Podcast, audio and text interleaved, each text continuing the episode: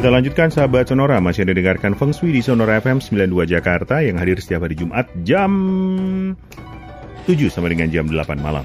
Lanjut Pak Kang, tadi ada satu pertanyaan dari Peregrina. Ya, sekarang dari Yolin Tan. Yolin Tan, oke. Nah, Yolin Tan ini juga bertanya pada video rezeki mau lancar hindari pantangan pintu edisi pertama. Mhm.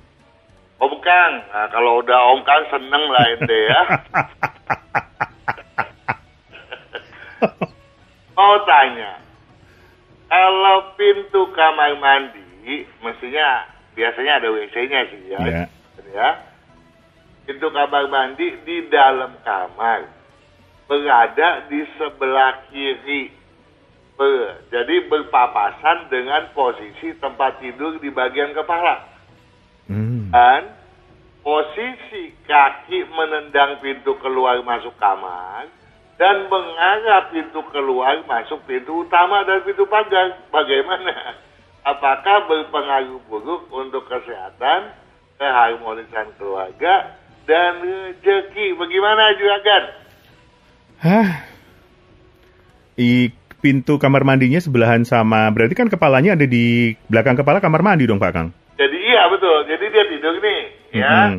Di kepala, ada kaki. Ini di samping kepalanya ini ada pintu kamar mandi. Iya. Boleh nggak? Nggak boleh Pak Kang pesing. Betul. Oh betul ya? betul, betul. Pesingnya itu mengandung makna adanya eh, energi yin, ya, yang pekat.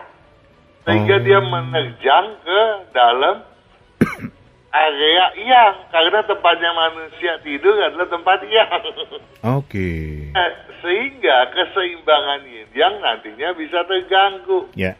nggak boleh. Jadi mestinya eh, boleh aja sih itu kemudian dibikin sekat. Tapi sekatnya juga nggak boleh pendek. Karena nanti bagian ujung daripada sekat justru juga bertabrakan dengan sisi daripada ganjang tersebut. Mhm. Eh, setidaknya penyekat itu sepanjang eh, badan eh, Tempat tidur. ya. Jadi eh, supaya apa dari ujung kepa- dari dari mulai kepala, kepala ranjang kan mestinya Mhm. nempel dengan dinding dong ya. Mhm, mhm. Ada kepala ranjang yang tidak menempel dengan dinding itu dianggap tidak kuat, tidak bersandar pada gunung gitu Oke. ya. Nah, kemudian harus dibikin penjekat sampai ke sampai ke ujung kaki ranjang itu sendiri. Berarti sebelah ranjang ada seperti eh, gang gitu ya Pak Kang ya, ke arah kamar mandi gitu ya? Betul. Oke. Jadi ada ada seperti lorong gitu Lorong ya. ya. Atau yang paling gampang dipindahkan tuh pintu supaya jangan berada penghadapan langsung dengan sisinya ranjang. Hmm. Gitu ya. Ya. Dia bilang posisi kaki menendang pintu keluar masuk kamar. Gak masalah gitu ya. Sepanjang kepala ranjang itu berada pada sudut diagonal yang terjauh daripada pintu. Jadi jangan langsung Oh. Langsung. ya jangan ini kepala ranjang depannya eh, but, apa butut ranjang atau kaki ranjang terus pintu itu jangan jadi harus nggak ada di sisinya jadi ketika orang masuk ke dalam kamar tidur membuka pintu kepala ranjang berada pada sudut diagonal terjauh daripada tersebut itu benar juga kan Hmm, oke. kita lanjutkan ya Ya. Posisi kaki menendang pintu keluar masuk kamar dan mengarah pintu keluar masuk pintu utama. Mhm. Nah, tetapi dia punya pintu itu berkesejajaran tegak lurus dengan pintu utama juga kan. Artinya apa? Artinya berada pada sudut eh, 90 derajat terhadap utama. Mhm. Tegak pintu lagi dia tegak lurus dengan dia kan So. hubungan juga. Oh, oke. Jadi posisi di mana orang biasanya nggak nggak tenang, mimpi jelek melulu. Nah kalau udah mimpi jelek tidur berarti kesehatan terganggu. Betul. Kalau udah kesehatan terganggu, karena tidur yang nggak cukup, maunya marah melulu. Kalau mau urusan keluarga pasti keganggu. kalau udah begitu rezeki juga jauh lah. Ya, ya, ya, ya, ya. Ya. Jadi sebaiknya posisi ranjang dibikin berkesejajaran Dengan eh, jalan utama. jalan di depan rumah tadi, ya. Hmm. Ah, bagaimana nih? Dia bilang kalau kalau di setiap rumah di setiap sisi ada jalanan. nah, rumah kalau di empat sisinya ada jalanan, berarti itu rumah bentuknya island dong ya. Iya. Nah itu sendiri udah lemah itu feng shui-nya juga kan. Oh, oke. Oh udah rumah orang kayanya nggak ketulungan deh ya. Karena satu satu blok dia punya toh. Betul. Eh, Biasanya paling nggak cuma tiga jalan. Ya. jalan oh gitu toh. Nah kalau itu nggak masalah.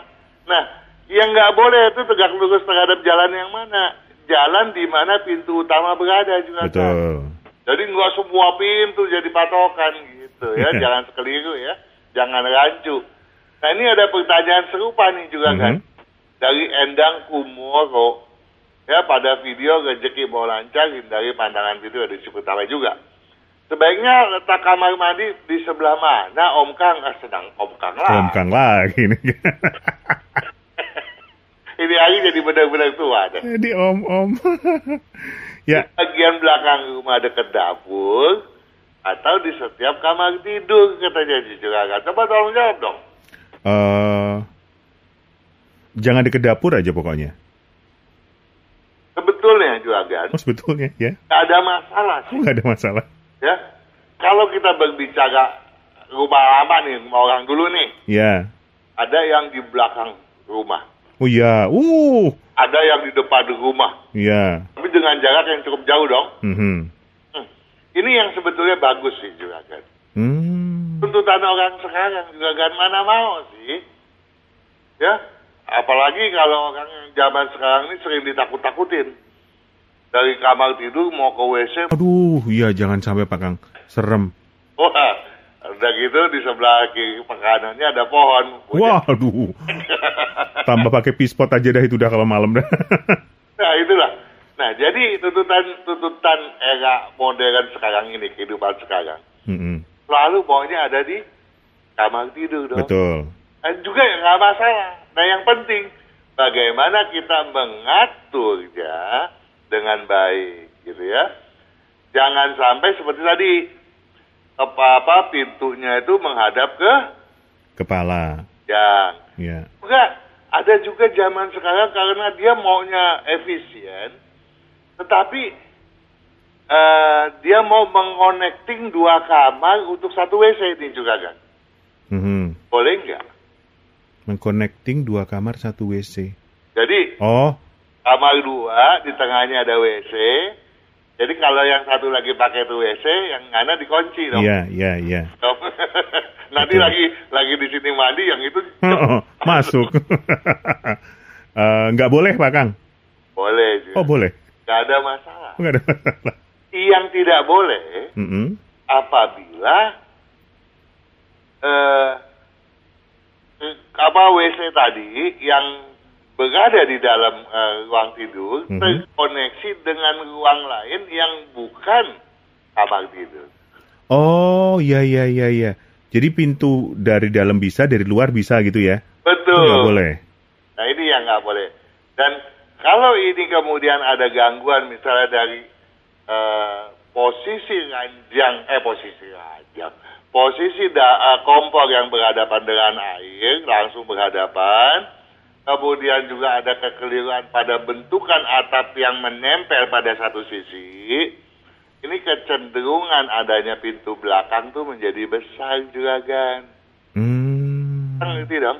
Ya, ya, ya, ya. Ya, pintu nyelinap. Itu menyelinap. Oh iya, iya, iya, iya, iya, iya, iya.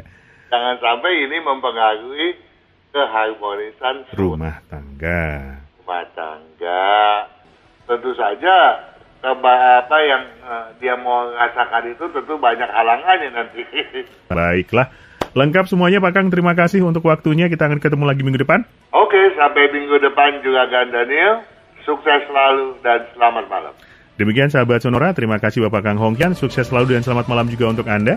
Silahkan terus bergabung bersama dengan Sonora FM 92 Jakarta News, Traffic, and Music.